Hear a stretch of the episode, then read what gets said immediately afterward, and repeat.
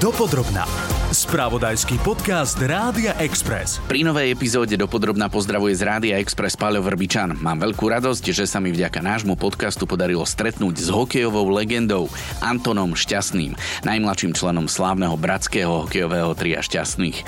Rozprávali sme sa o živote s hokejom, aj po ňom, ťažkých rozhodnutiach, aj veľkých momentoch slávy. Anton bol skvelý hokejista, neskôr aj úspešný podnikateľ s nábytkom, ktorý sa usadil s rodinou vo Švajčiarsku. Pravidelne však chodí aj na Slovensko, v lete rád behá po horách s partiou, v ktorej nechybajú legendy ako Zdeno Chára, Jirguš Bača či Peter Bondra. Rozhovor s Antonom Šťastným, alebo Stanlim, ako ho bratia a priatelia volajú, som však nemohol začať inak ako v slávnom 1979, teda v roku, keď získal Slovan Bratislava ako prvý slovenský klub v histórii federálny majstrovský titul. Dopodrobná. Aké sú tie spomienky takto po takých rokoch a zároveň aj podotázka, s ktorými z tých hráčov z tej partie ste stále v kontakte, lebo je to uh, taký moment, na ktorý tí fanúšikovia Slovana Bratislava stále radi spomínajú. No určite to bol krásny moment, nie len pre nás ako športovcov, ale tí, čo si pamätajú, tak to bol aj krásny moment pre celú Bratislavu. Myslím si, že ľudia s tým žili. Svedčí o tom aj to, že nielen štádion bol plný, ale častokrát aj pred štádionom ľudia zostávali a žilo sa v kaviarniach, žilo sa v hromadnej doprave. Keď som cestoval, tak to každý rozprával o hokeji a, a boli hrdí na to ľudia. To je príjemné vedieť a bolo to aj príjemné reprezentovať Bratislavu. Či už teda Bratislavu, ale ako aj Slovensko a, a tým pádom vlastne celkovo hokej ako aj šport. A tí spoluhráči, e, viacerí mladí hráči v tej dobe, okrem vás, e, samozrejme e, Marian Bezák, ja neviem, ak sa nemýlim, Jaško, Rusnák štartovali v tom čase. Čiže toto možno budú aj také, také mená, s ktorými ste najviac odohrali z tej, samozrejme, bratia. Áno, netreba zabúdať, že my sme boli 4 roky za sebou majstri Československa ako dorast. Tým pádom tá liaheň bola veľmi hlboká a s chlapcami, ktorým vlastne ja som bol taký stredný. Najstarší z tejto generácie bol Peter, brat, to je 3 roky rozdiel, no a po, posledný potom bol e, Dušan Pašek. Takže medzi tým e, sme tam mali hromadu krásnych a výborných hokejistov a veľa talentu.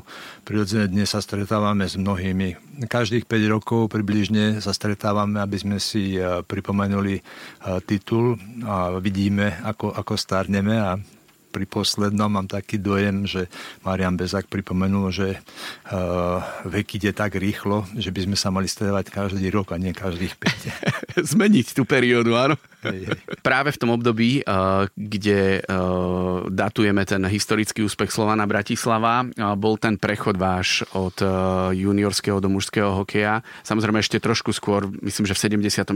roku ste mali premiéru ešte ako 16-ročný medzi Piatom. mužmi. V 5. dokonca. V 75 v tej dobe príliš v Československu, ak vôbec sa hovorilo o tom, že NHL kluby draftovali už vtedy našich hráčov, ktorých poznali z medzinárodnej scény. A tam ma zaujala jedna taká informácia, e, že pri vašom mene svieti draftovaný Philadelphia Flyers, ale následne draftovaný aj Quebecom Nordics. Nie je to bežná vec, tak ako, ako k tomu došlo? Je to určitým spôsobom precedens. Je pravdou, že vtedy pre kluby NHL nebol, nebolo vôbec ani záujem, ani efektívne draftovať hráčov z východných krajín alebo z krajín spoza železnej opony, lebo tá garancia, že niekto príde, bola minimálna, takže bol to určitým spôsobom e, veľké riziko a nejaký taký, poviem to po anglicky, waste ako draftu. A prečo sa mne stalo toto? Je jednoduchá taká logická odpoveď, že v Amerike sa používa najskôr mesiac, potom deň a potom rok. Takže chlapci z Filadelfie si to pomýlili a dali tam peťku, akože 5. mesiac. Keďže v NHL môžete draftovať hráča, ktorý dosiahne 18 rokov pred draftom a draft to obyčajne býva na konci júna. Tak to bolo 8. mája miesto 5. Áno, augusta, ako je váš dátum presne, narodenia. Presne. Už rozumiem, jasné. No a pán Žil Ležer z Quebecu si to všimol, tak hneď draftoval na ďalší rok. Uh, aj s Marcelom Obutom to bola taká lišiacká dvojica, ktorá mala uh, dobrý prehľad už v tej dobe o hráčoch spoza železnej opony, tak to mi celkom zapadá do tohto. Hej, Je to hej, tak? Hej. Boli veľmi dynamickí a boli veľmi, mali, mali prehľad. Netreba zabúdať, že už 3-4 roky predtým, ako sme odišli, tak chodili stále za nami nejakí takí šíbry a oslovali nás, aby sme prišli. No a nakoniec to tak vyšlo až v 80. roku. Váš príbeh e, toho rozhodnutia odísť a nakoniec toho leta 1980 je už skloňovaný v mnohých príbehoch. E, jednak v e, knihe vášho brata Petra, jednak v tejto knihe, ktorú tu mám pri sebe, ktorú dal dokopy práve Žil Ležer. Sú to udalosti, ktoré boli dramatické, ktoré samozrejme zostanú určite vo vašej pamäti navždy. Ale to, čo mňa vždy tak zaujímalo, vy ste tam prišli ako mladí, prišli ste tam s partnerkou, Peter s tehotnou manželkou. Bol to jednak nový štart v slobodnej krajine do života a jednak nový štart v novej lige, ako vtedy sa hovorilo, medzi profesionálmi. A zrejme sklby to nebolo také jednoduché. Určite nie. Prvý rok eh, v Kanade bol pre mňa skutečne maturou života. Tam sa treba prispôsobiť nielen práci, teda novým, novým podmienkam eh, v profesionálnom hokeji, ale aj kultúre a prirodzene s tým aj jazykom. Eh, ďalšie veci, ktoré boli dôležité, bola ekonomická situácia. My sme neboli zvyknutí tu platiť dane, ani sa starať o naše vlastné imanie. A to všetko prišlo na vás osobne, takže bolo si treba nájsť poradcu právneho, poradcu fiskálneho, tak to bola ozaj matúra života. Ale verím tomu, že aj klub pomohol v tých eh, začiatkoch. Určite, no keby nepomohol klub eh, alebo iní ľudia, napríklad musím pripomenúť, že aj Venco Nedománsky nám pomohol, keď sme hľadali agenta a dohodil nám agenta, ktorého on sám alebo ktorého považoval, že je dobrý. Takže sme sa točili naľavo, napravo a eh, oslovali sme ľudí, ktorých, v ktorých sme mali dôveru. Keď hovoríte o ľuďoch a o dôvere, napadá mi ďalšia otázka. V prípade Kanady a odchodu ľudí, či už za prácou alebo za životom do Kanady zo Slovenska sa bavíme v posledných desaťročiach, možno aj storočiach o 100 tisícoch až miliónoch. Predpokladám, že váš príchod e, do Kanady vzbudil v komunite Slovákov e, veľký záujem. Bolo to pre vás prekvapením alebo možno aj z tých zájazdov predtým alebo z nejakých informácií ste vedeli, že tá komunita v Kanade Slovenska je silná? Hej, tá komunita bola silná nielen v Kanade, ale v Spojených štátoch a môžem povedať, že v Spojených štátoch možno aj silnejšia. Hlavne v tých eh, oblastí Pittsburghu, teda Pensylvány, tam, tam to bolo veľmi silné. To sa chodilo za každým, keď sme napríklad hrali v nedelu, tak sme museli ísť, museli v úvodzovkách, sme chodili do kostola a vždycky sa išlo pod kostol a tam to žilo. Myslím si, že viacej ľudí bolo pod kostolom ako v kostole na omši. Aj koláčiky, rozhovory, Všetko, áno. jasné. Tam, tam to ozaj bol, bola taká podpora. Bolo to dobré, častokrát nás brali aj do rodín a niekedy to bola až akože trošku moc, ale zase na druhej strane človek sa cítil potom trošku ako doma.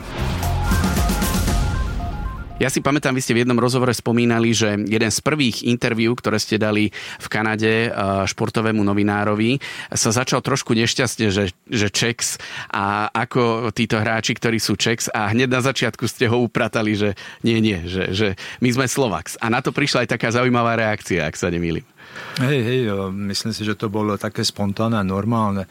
A keď nás oslovil, tak hneď povedali, ale spak ruky. A keď chceš, aby sme ti hovorili, alebo odpovedali, alebo teda, aby si mal s nami interviu, tak nás nevolaj Ček, ale Slovak. A jeho to tak utkvelo a už pomaly sa zdvíhal z toho, zo stoličky a začali sme mu vysvetľovať, že aký je rozdiel. Bo tí ľudia nevedeli. Áno. Tak bolo treba vysvetliť a samozrejme, že to bola taká určitým spôsobom rarita, nie len pre neho, ale predpokladať pre celú kanadskú komunitu. Tak preto ten nadpis cez dve strany, že don't call me Czech, I'm Slovak.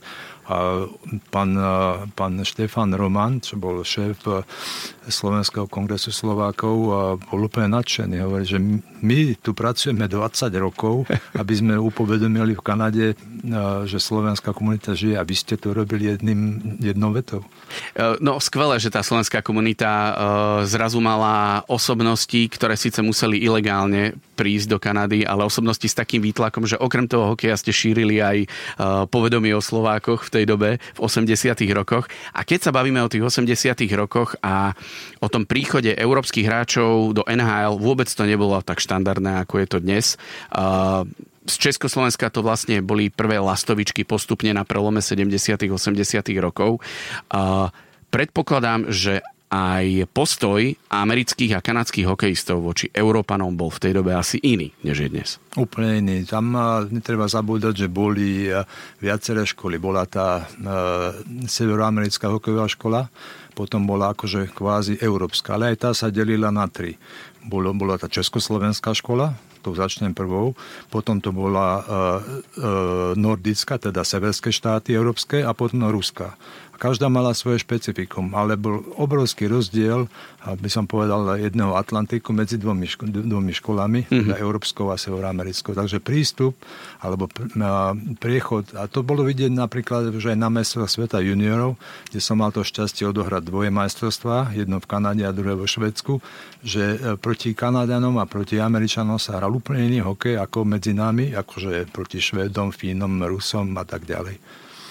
No a hm, tí hráči, ja som zachytil z nejakých tiež e, kníh, že priam vám hovorili, že im kradnete robotu. A že o to tvrdší bol náraz na mantinol následne. Áno, áno. Nie len to, ale tá, ak by som povedal, že intimidácia bola každodenné raňajky.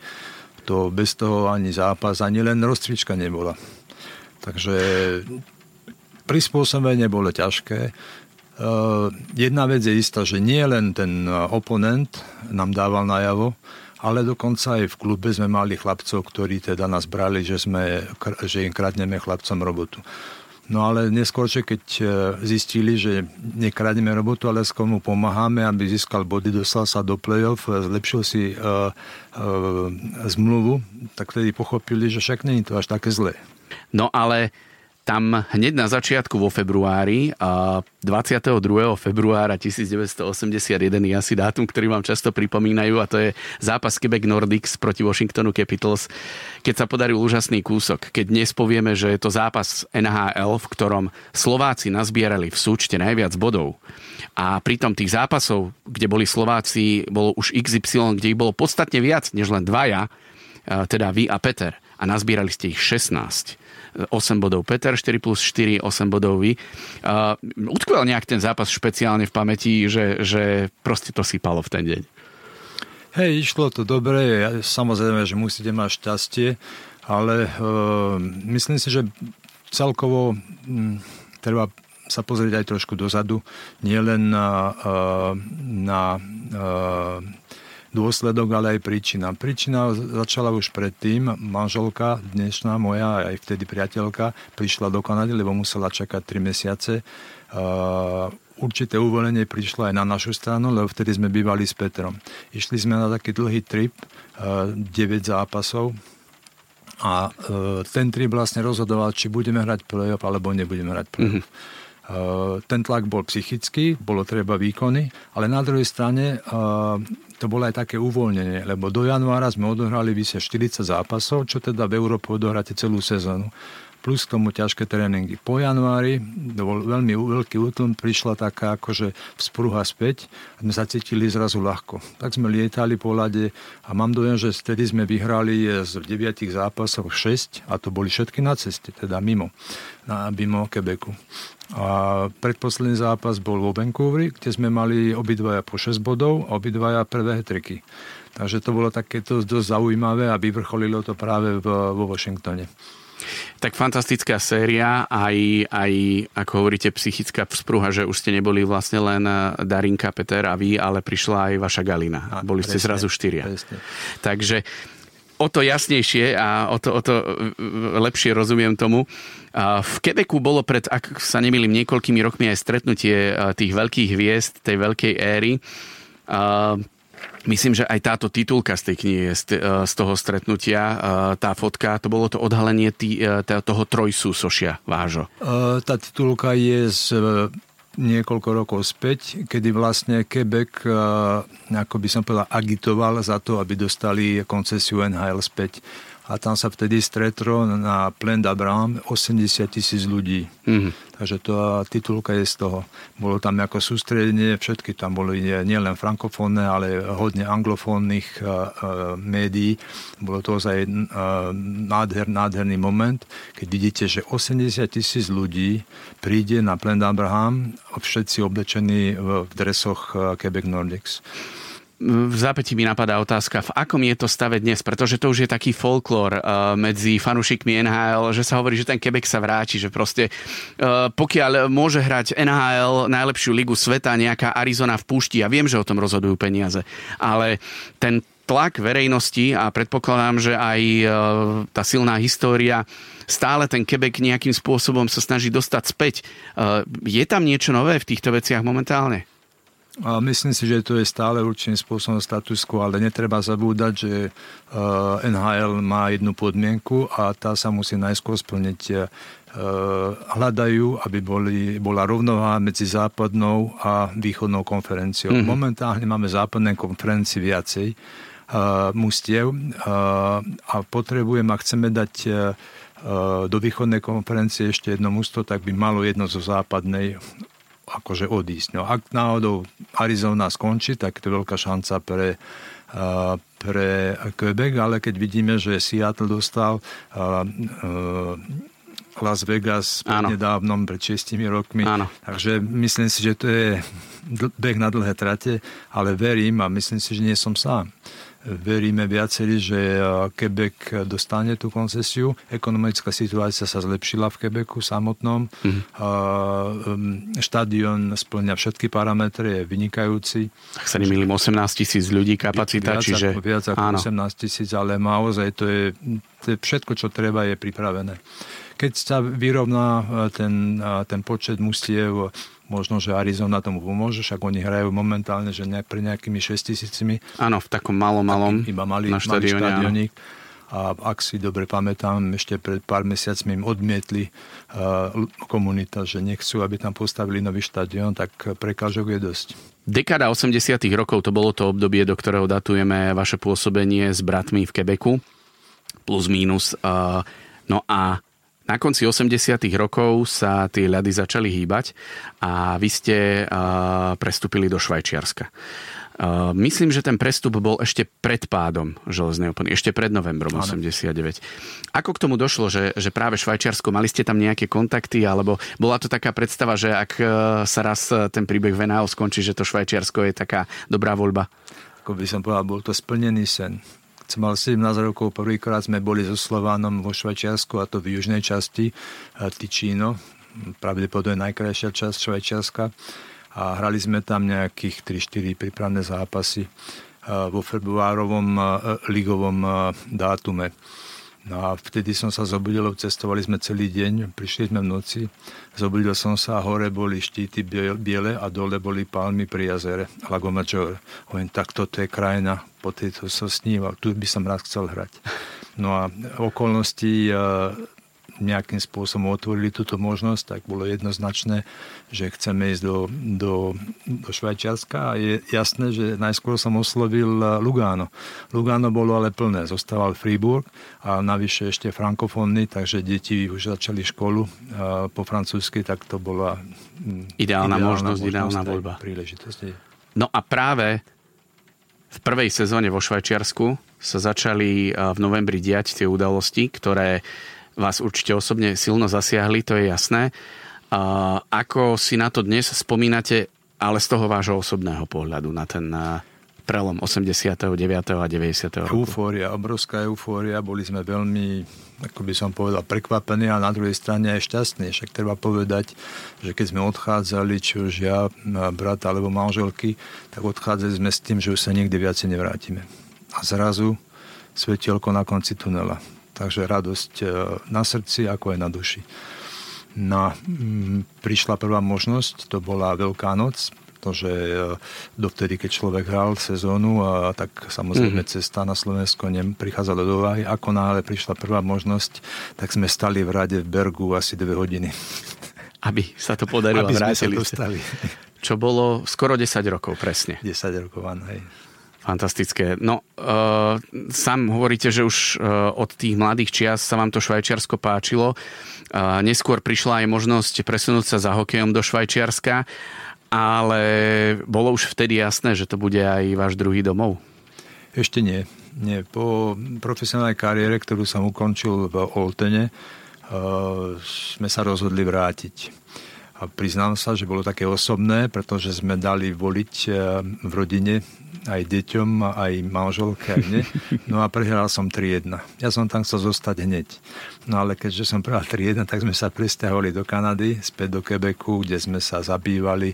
Ale prirodzene, tak jak sa hovorí, domov je tam, kde máte prácu.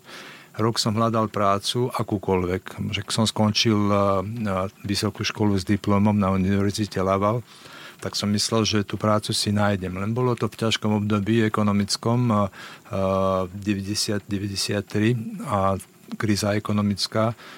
Vtedy som zháňal čokoľvek od Montrealu až po Quebec a bol som na rôznych interviu ale treba povedať, že niekto mi tam povedal, Anton, vieš, bude ťažké, pretože 20 tisíc ľudí z Quebecu odchádza mm-hmm. a len 10 tisíc sa vracia. Ľudia hľadali skôr prácu mimo. Uh, tak som začal aj ja takto hľadať prácu mimo. Dostala sa mi možnosť práve v Lozanu priateľa, ktorý uh, mal záujem otvoriť nejakú spoluprácu s, so Slovenskom, tak sme sa dali na tento, týmto smerom. Ten mi pomohol dostať permit B, pretože vo Švajčiarsku bývať aj s deťmi sa nedá, pokiaľ nemáte pracovný permit. Uh-huh. No a tam to všetko takto začalo. No a do toho prišlo ešte aj vlastne oslobodenie, alebo teda rozdelenie Československa. Áno. A Slovensko, ako aj zväz hokejový, zrazu zostal úplne samostatný. Tam nás tedy aj s Petrom oslovil eh, pán Mitošinka. Mne volal priamo na, Peter mu dal číslo, volal mi priamo na, eh, na, na, do, do, do, do domu. A mm, ja som skutočne nečakal, že budem ešte hrať. Skončil som kariéru a chcel som začať novú nová kariéra v, v tom, čo som vlastne vyštudoval v niečom inom, v niečom podobnom.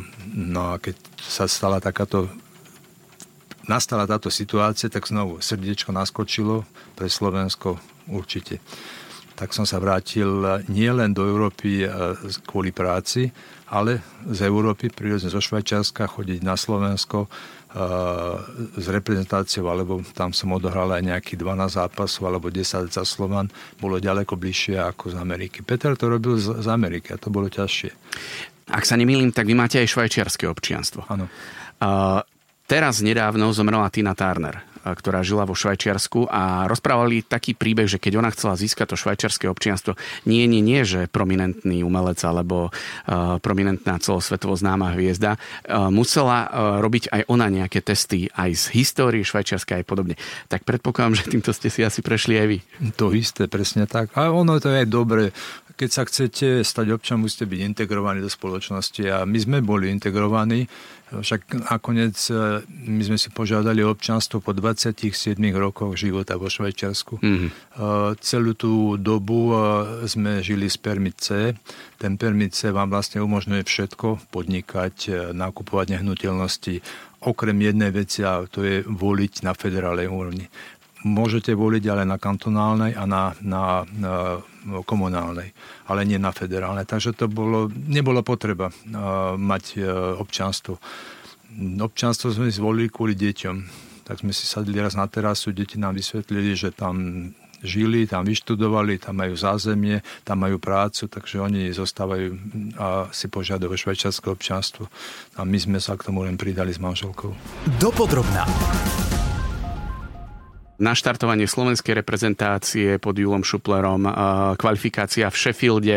To sú tiež asi pekné spomienky v závere kariéry absolvovať niečo takéto silné. S viacerými spoluhráčmi, ktorých ste poznali ešte pred odchodom do Ameriky.